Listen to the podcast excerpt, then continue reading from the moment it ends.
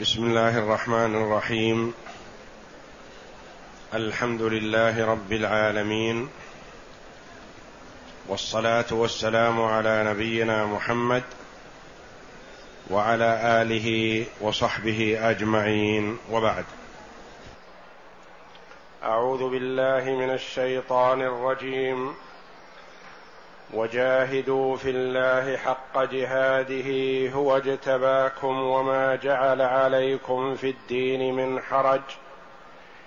ملة أبيكم إبراهيم هو سماكم المسلمين من قبل وفي هذا وفي هذا ليكون الرسول شهيدا عليكم وتكونوا شهداء على الناس. فأقيموا الصلاة وآتوا الزكاة واعتصموا بالله هو مولاكم فنعم المولى ونعم النصير. يقول الله جل وعلا بعد قوله جل وعلا يا أيها الذين آمنوا اركعوا واسجدوا واعبدوا ربكم وافعلوا الخير لعلكم تفلحون. وافعلوا الخير الذي هو يشمل جميع الطاعات. كل عمل يحبه الله جل وعلا فهو خير مأمور بفعله في هذه الآية. ثم خص الجهاد ونوه عنه لأهميته لأنه سنام الإسلام لأنه به عز الإسلام لأن فيه قمع الكفر والمنافقين والكفار وفيه إظهار دين الله جل وعلا. فنوه عنه جل وعلا بقوله وجاهدوا في الله حق جهاده جاهدوا في الله. جاهدوا في إقامة دين الله. قال المفسرون على حذف مضافين. إقامة دين الله وجاهدوا في الله. لأن الجهاد الذي هو قتال الكفار من أجل الله جل وعلا. وقد أمر به.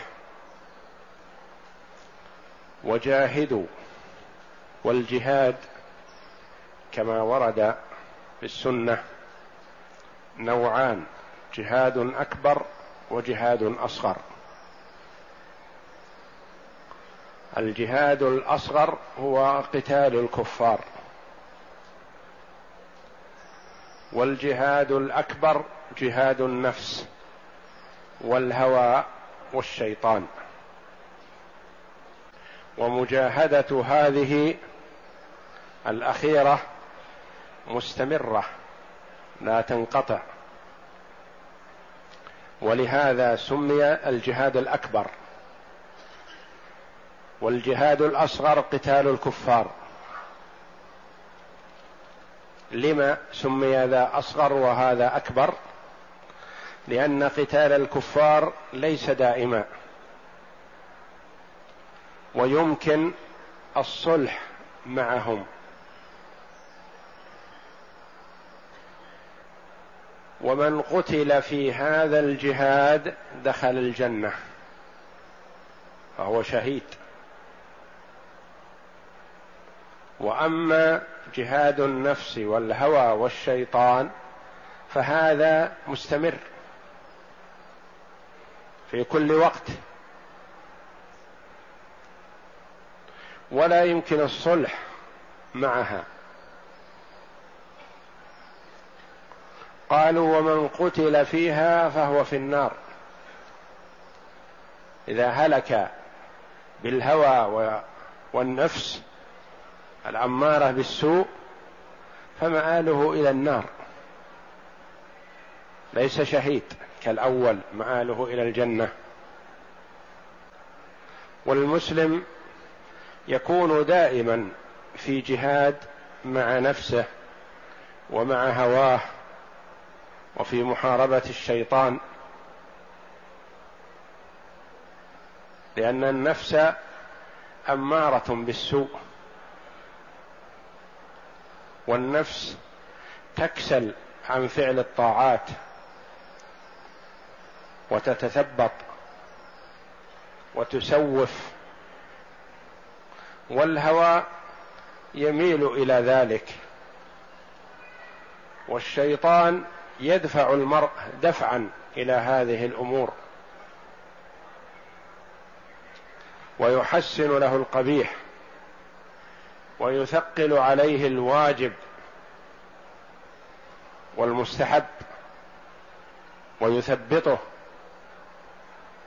فالمرء المسلم في جهاد دائما وأبدا مع هذه الأمور. لا ينفك. وجاهدوا في الله حق جهاده. حق جهاده. قالوا هذا من إضافة الصفة إلى الموصوف. حق هذه الصفة وجهاده الموصوف. يعني الجهاد الحق. الجهاد الحق الكامل. الجهاد الذي وصل إلى القمة. الجهاد الذي قصد به إعلاء كلمة الله جل وعلا. وقصد به نصر دينه. الذي قال عنه النبي صلى الله عليه وسلم من قاتل لتكون كلمة الله هي العليا فهو في سبيل الله. لما سئل صلى الله عليه وسلم الرجل يقاتل حمية والرجل يقاتل شجاعة والرجل يقاتل ليرى مكانه أي ذلك في سبيل الله؟ قال عليه الصلاة والسلام من قاتل لتكون كلمة الله هي العليا فهو في سبيل الله وما لا فلا.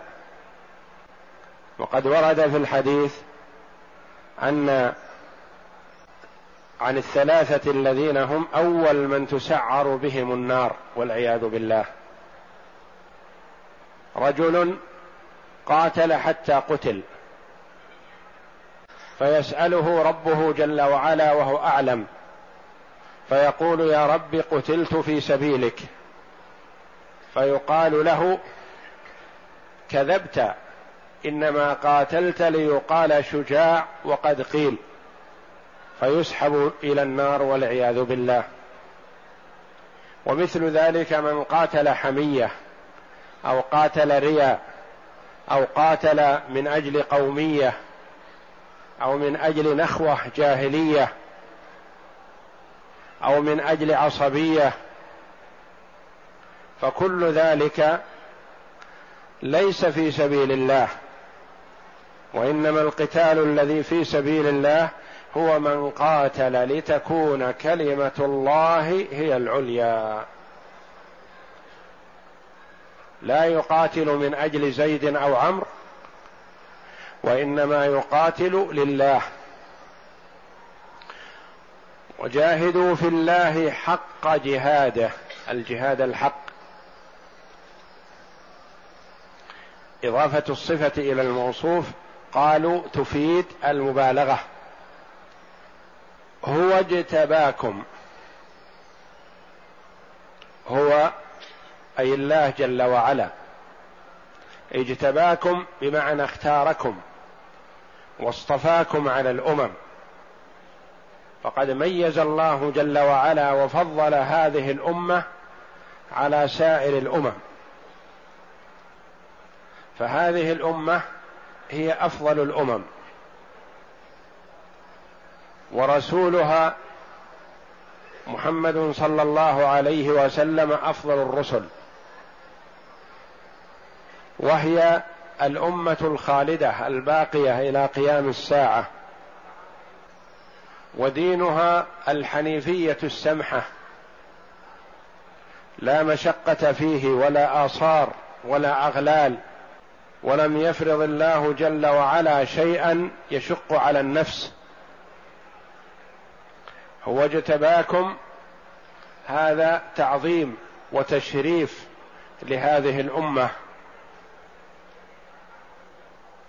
ومقابل هذا يجب على كل فرد من هذه الأمة أن يقوم بما يجب عليه لشكر الله جل وعلا على هذا التفضيل. كما قال الله جل وعلا كنتم خير أمة أخرجت للناس تأمرون بالمعروف وتنهون عن المنكر وتؤمنون بالله.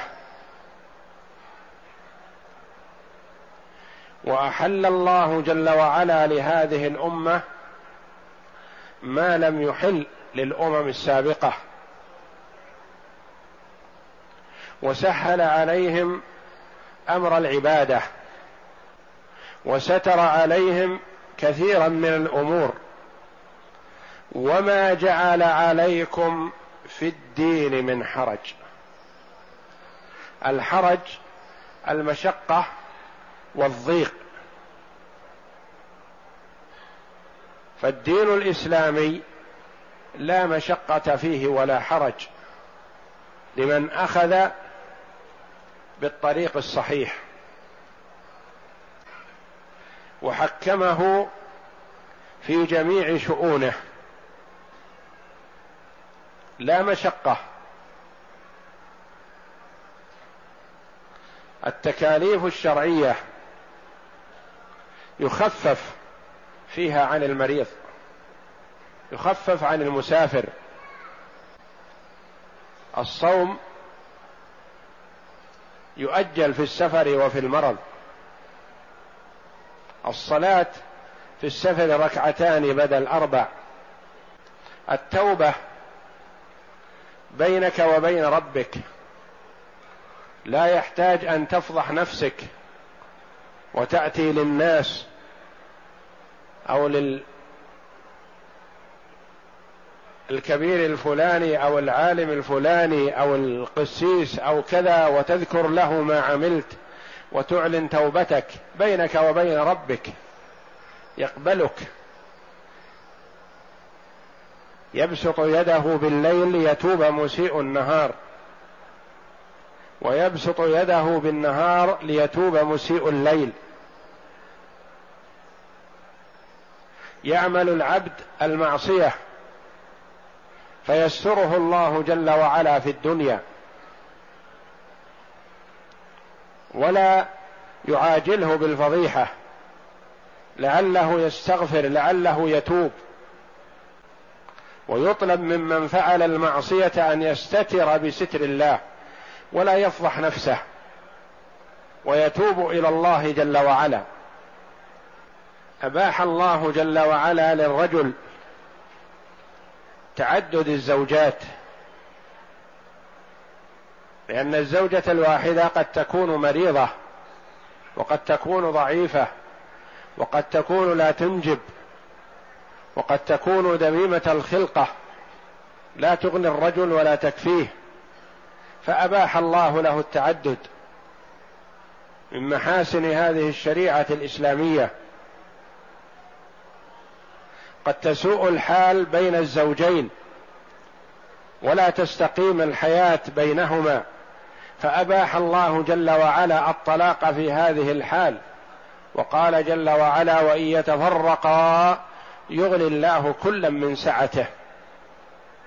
جعل جل وعلا حواجز تمنع العبد على الإقدام على المعصية. يسر له التوبة والندم ويقبله عند ذلك جل وعلا. أسقط الجهاد عن المريض والأعمى والأعرج ومن لا يستطيع من كان ضعيف الخلقة لا يستطيع. صلاة الخوف يصلي وهو يكر ويفر ويضرب بالسيوف ويجاهد في سبيل الله. وما جعل عليكم في الدين من حرج. ما دعا إليه الإسلام كله ترتاح له النفس وتطمئن وتقبله بيسر وسهولة. التكاليف الشرعية واضحة ميسرة يعرفها الصغير والكبير والجاهل والعالم. ليس هناك شيء يعرفه الخاصة وأمور للعامة بل كلها واضحة ميسرة. الصلاة والزكاة والصيام والحج. إذا خفي الأمر على الناس فالأمر فيه سعة في الشريعة. خفي عليهم أمر الهلال لرمضان دخوله أو خروجه. خفي عليهم دخول شهر ذي الحجة. الأفعال تكون صحيحة إذا اجتهدوا وإن لم توافق الصواب. إذا اجتهد الحاكم فأصاب فله أجران وإن اجتهد وأخطأ فله أجر. لا يحرم الثواب ما دام اجتهد وبذل ما في وسعه. شرع وبين ووضح ما يحفظ للأمة دماءها وأموالها وعرضها وسائر أمورها التي تهمها قتل القاتل ورجم الزاني المحصن وقطع يد السارق كل هذا لمصلحة الأمة ولحفظ الأموال والفروج والأعراض والدماء. توحيد الله جل وعلا واضح بين لا خفاء فيه ولا لبس. توجه إلى الله جل وعلا وحده دون ما سواه. أقبل عليه بقلبك واعمل العمل لوجهه جل وعلا. تنجح وتفوز. جيء بجارية إلى النبي صلى الله عليه وسلم من أجل أن يعتقها من عليه كفارة عتق رقبة. هل تجزئ أو لا تجزئ؟ أنه يجب أن يكون العتق لرقبة مؤمنة. وكانت أعجمية.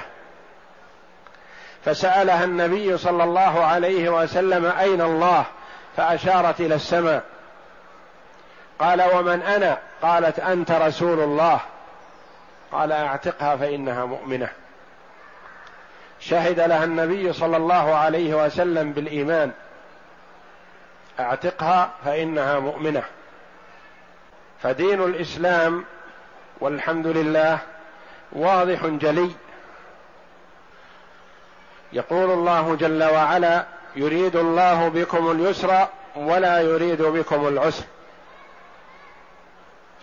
وقال جل وعلا فاتقوا الله ما استطعتم. وقال جل وعلا ربنا ولا تحمل علينا إصرا كما حملته على الذين من قبلنا.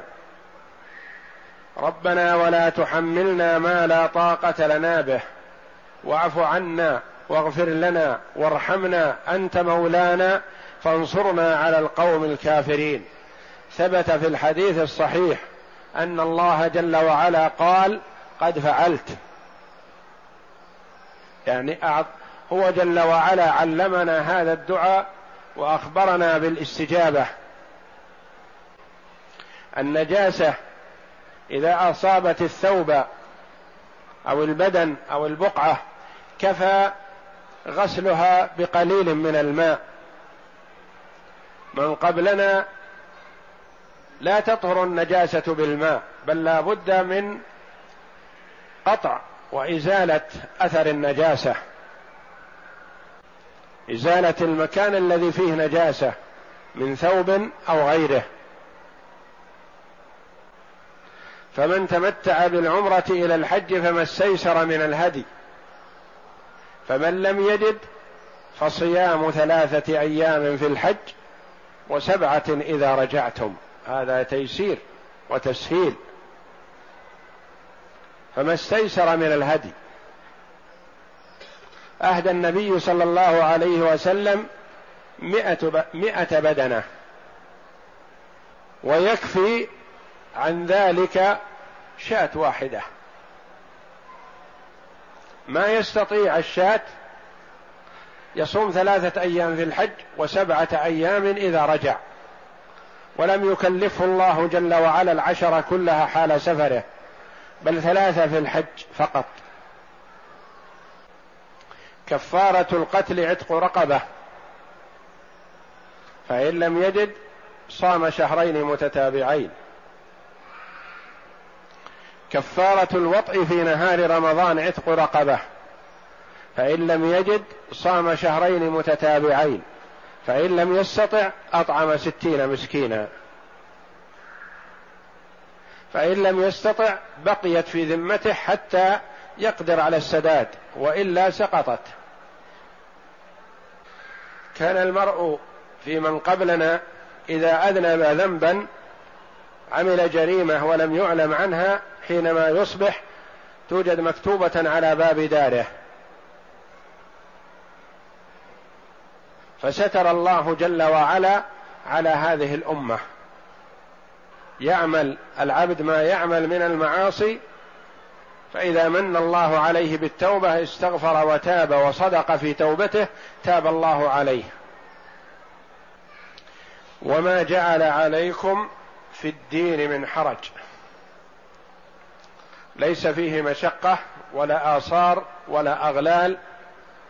إن استطاع ذلك والا انتقل إلى ما هو أقل وأيسر صل قائما فإن لم تستطع فقاعدا فإن لم تستطع فعلى جنب. وإذا لم يستطع يؤمي إيماء. يصبح على كل سلامة من أحدكم كل يوم تطلع فيه الشمس صدقة. وفي المرء ثلاثمائة وستون مفصل السلامة المفصل. ثلاثمائة وستون صدقة. كل تسبيحة صدقة وكل تكبيرة صدقة وكل تهليلة صدقة وأمر بالمعروف صدقة ونهي عن منكر صدقة. وإماطة الأذى عن الطريق صدقة. الكلمة الطيبة صدقة. ويجزي من ذلك ركعتان يركعهما من الضحى. ويقول عليه الصلاة والسلام وفي بضع أحدكم صدقة. قالوا يا رسول الله يأتي أحدنا شهوته ويكون له فيها أجر؟ قال أرأيتم لو وضعها في الحرام أكان عليه وزر فكذا إذا وضعها في الحلال كان له أجر. إنك ما تنفق نفقة تبتغي بها وجه الله إلا أجرت عليها حتى ما تضع في في امرأتك. فإطعام المرأة وإطعام الوالدين وإطعام الأولاد صدقة يحتسب للإنسان. وما جعل عليكم في الدين من حرج. كله ميسر. سهل بحمد الله. قد يقول قائل بعض الحدود فيها مشقة. كقطع يد السارق مثلا من المعلوم أنها تقطع في ربع دينار فصاعدا يعني في ثلاثة دراهم فيما قيمته أقل من ريال سعودي. تقطع فيه اليد نعم تقطع. وليس في هذا مشقة ولا آثار ولا أغلال. هذا في حفظ للأموال اترك ما ليس لك وتسلم. أنت أقدمت أنت الذي قطعت يدك. أنت الذي تجاوزت الحد. ولو مشيت على الصراط المستقيم ما تعرض لك إلا بخير. الزاني إذا كان محصن يرجم. نعم ليس في هذا مشقة ولا أغلال ولا اثار هذا حفظ للفروج حفظ للأعراض حفظ للأولاد والذرية عن الالتباس. لئلا يدخل في القوم ما ليس منهم. وليس المرء مضطرا إلى هذا وإنما له أن يتزوج واحدة اثنتين. ثلاث أربع. يمتلك من الإيماء من الإماء ما شاء بالرق الصحيح. فالزاني المحصن يرجم. لا ضرورة لهذا ولا حاجة بل في هذا ضرر ضرر كبير على المجتمع. وإفساد للبيوت وتشكيك في الذرية وغير ذلك من الأمور. فهذا من المصلحة وفيه مصلحة عظيمة. واسع للحلال. حرم الخمر لأنها خبيثة وأحل لنا جل وعلا الطيبات وأحل لنا الفواكه وما فيه نفع وفائدة للجسم. حرم الزنا وأحل النكاح. حرم السرقة وأحل التجارة. حرم الربا وأحل التجارة والبيع والشراء والعمل. حرم الاختلاس والنهب وشرع الصدقة والزكاة والبذل بطيب نفس. وما جعل عليكم في الدين من حرج. ملة أبيكم إبراهيم هو سماكم المسلمين من قبل. ملة أبيكم إبراهيم. منصوب ملة بنزع الخافض وهو الكاف. كملة فحذفت الكاف الجارة فنصب أو على التخصيص أعني ملة أبيكم إبراهيم. أو على الإغراء إلزموا ملة أبيكم إبراهيم. وإبراهيم عليه السلام هو أبو الأنبياء الذين بعثوا بعده. وأبو العرب لأنهم ينتسبون إلى إسماعيل ابن إبراهيم. وأبو الكثير من غيرهم وممن لم يكن أب له إبراهيم فهو أب له من حيث الإمامة. والقدوة الحسنة فهو معظم مكرم في جميع الأديان عليه وعلى نبينا أفضل الصلاة والسلام. ملة أبيكم إبراهيم الذي اصطفاه الله جل وعلا بالخلة فهو خليل الرحمن. لأن الله جل وعلا فرغ قلبه من كل شيء تتعلق به قلوب الناس محبة ورغبة فرغ قلب خليله لمحبته جل وعلا وحده. وقد ابتلاه جل وعلا بأمور عظيمة فنجح فيها وفاز بالتوفيق لما يحبه الله جل وعلا ويرضاه. لما أتم ما اختبره الله جل وعلا به استحق الإمامة العظمى صلوات الله وسلامه عليه. شيخ كبير بلغ من السن الشيخوخة لم يكن عنده ولد. فرزقه الله جل وعلا الولد. فماذا تكون محبته له؟ شيء عظيم. رجل كبير رزق بولد. اختبره الله جل وعلا بذبح هذا الولد الغالي العزيز فبادر عليه الصلاة والسلام ولم يتلكع ولم يتوقف ولم يتردد.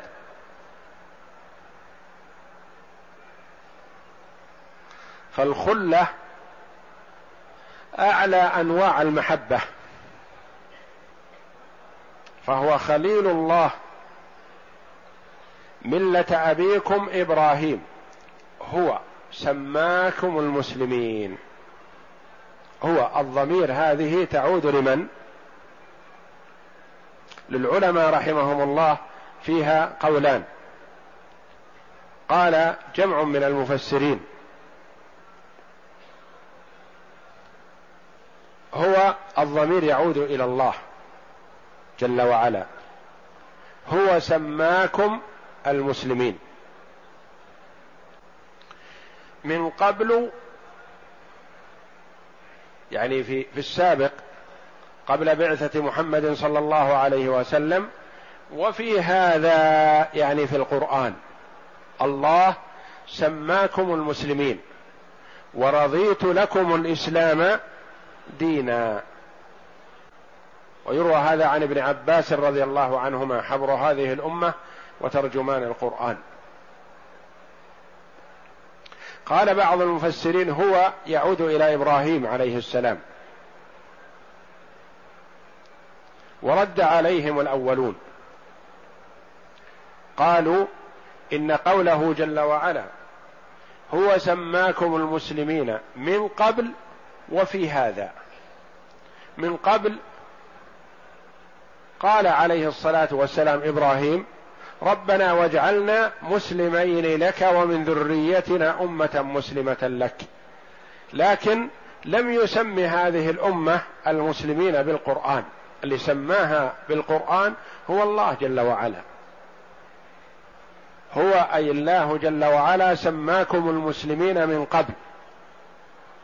ففي الكتب السابقة النازلة على الأمم وعلى الرسل الأولين صلوات الله وسلامه عليهم أجمعين كلها فيها التنويه بأمة محمد صلى الله عليه وسلم وتسميتها بالمسلمين. هو سماكم المسلمين من قبل فيما نزل على الأمم وفي اللوح المحفوظ وفي هذا أي القرآن. ورضيت لكم الإسلام دينا. إن المسلمين والمسلمات والمؤمنين والمؤمنات المسلمون هم أمة محمد صلى الله عليه وسلم.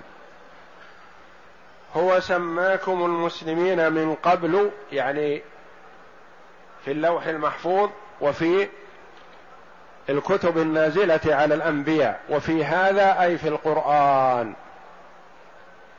سماكم المسلمين اختار لكم هذا الاسم واجتباكم ونوه بفضلكم. لما؟ قال جل وعلا ليكون الرسول شهيدا عليكم وتكونوا شهداء على الناس.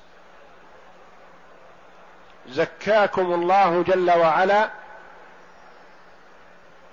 أنتم ونبيكم.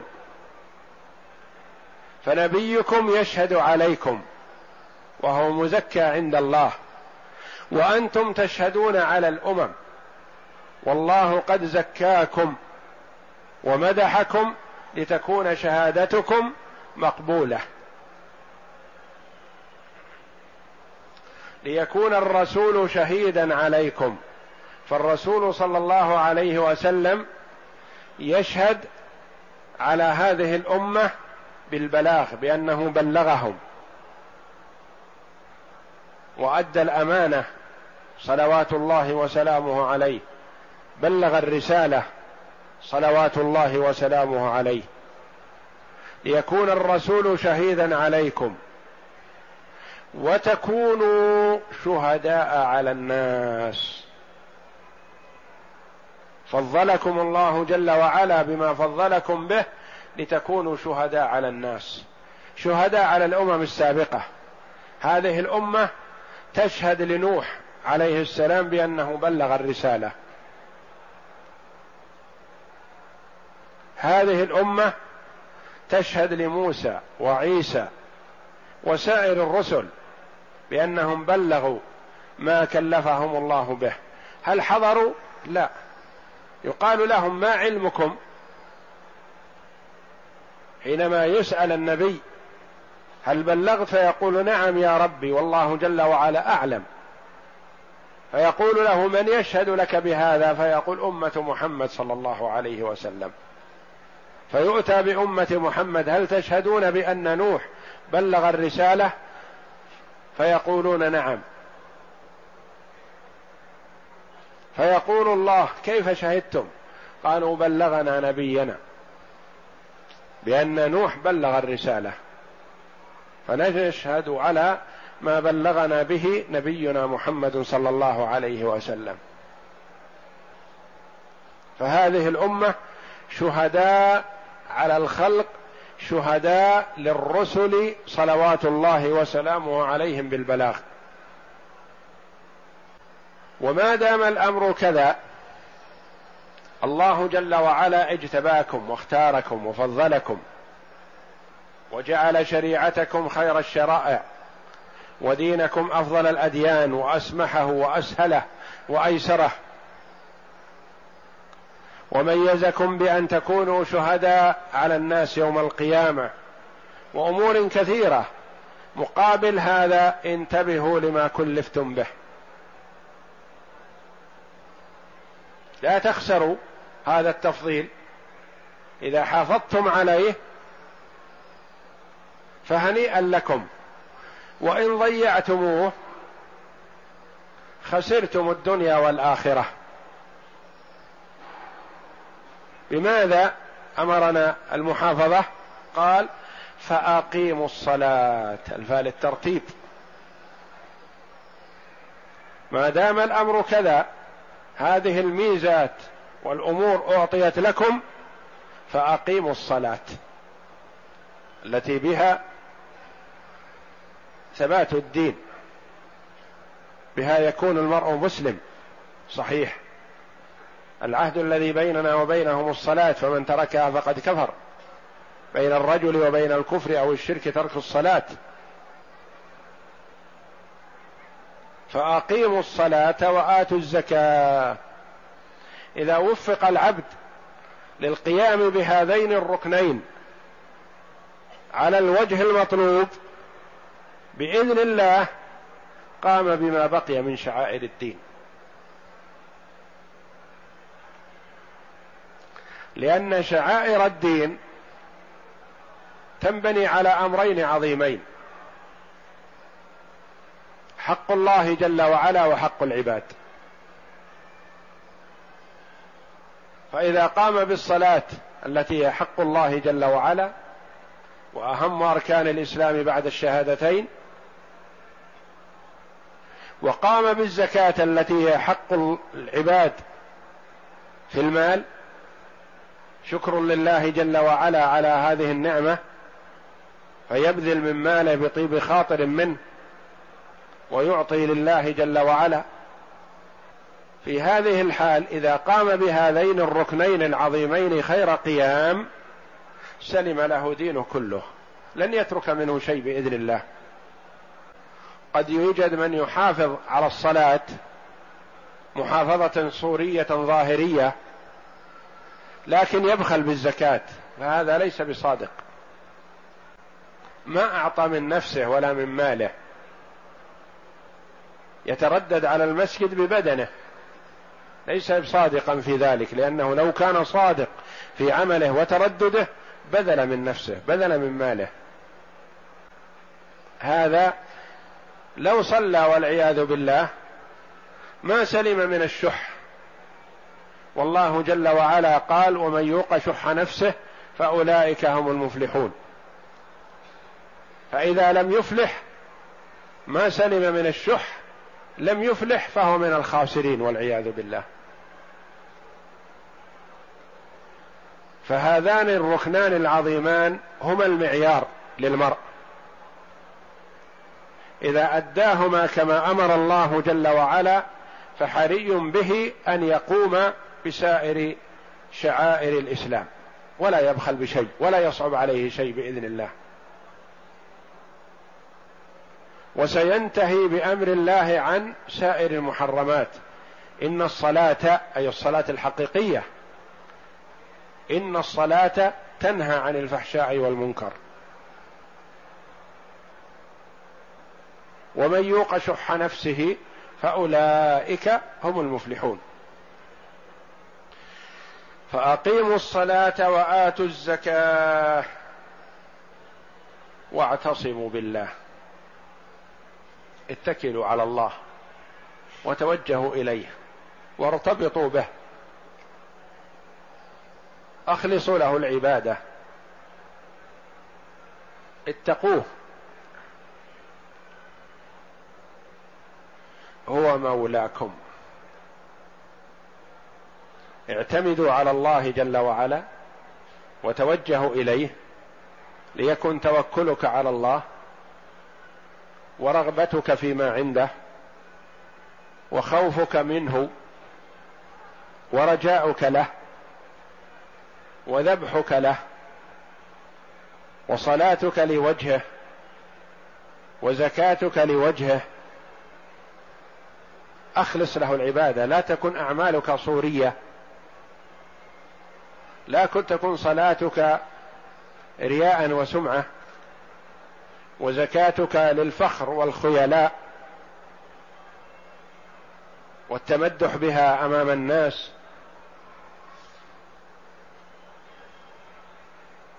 أد هذين الركنين واعتصم بربك اتكل عليه في جميع أمورك وتوجهك ليكن إليه وحده.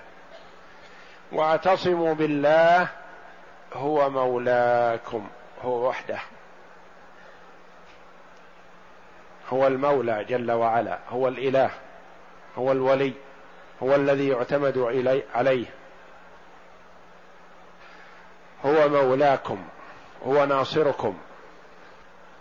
فنعم المولى هو أي الله جل وعلا. ونعم النصير. اجعل توجهك إليه معتمدا عليه في جميع أمورك ومن توكل على الله كفاه ومن استنصر به نصره ومن استعز به أعزه ومن طلب العز من غيره أذله الله. من كان يريد العزة فلله العزة جميعا.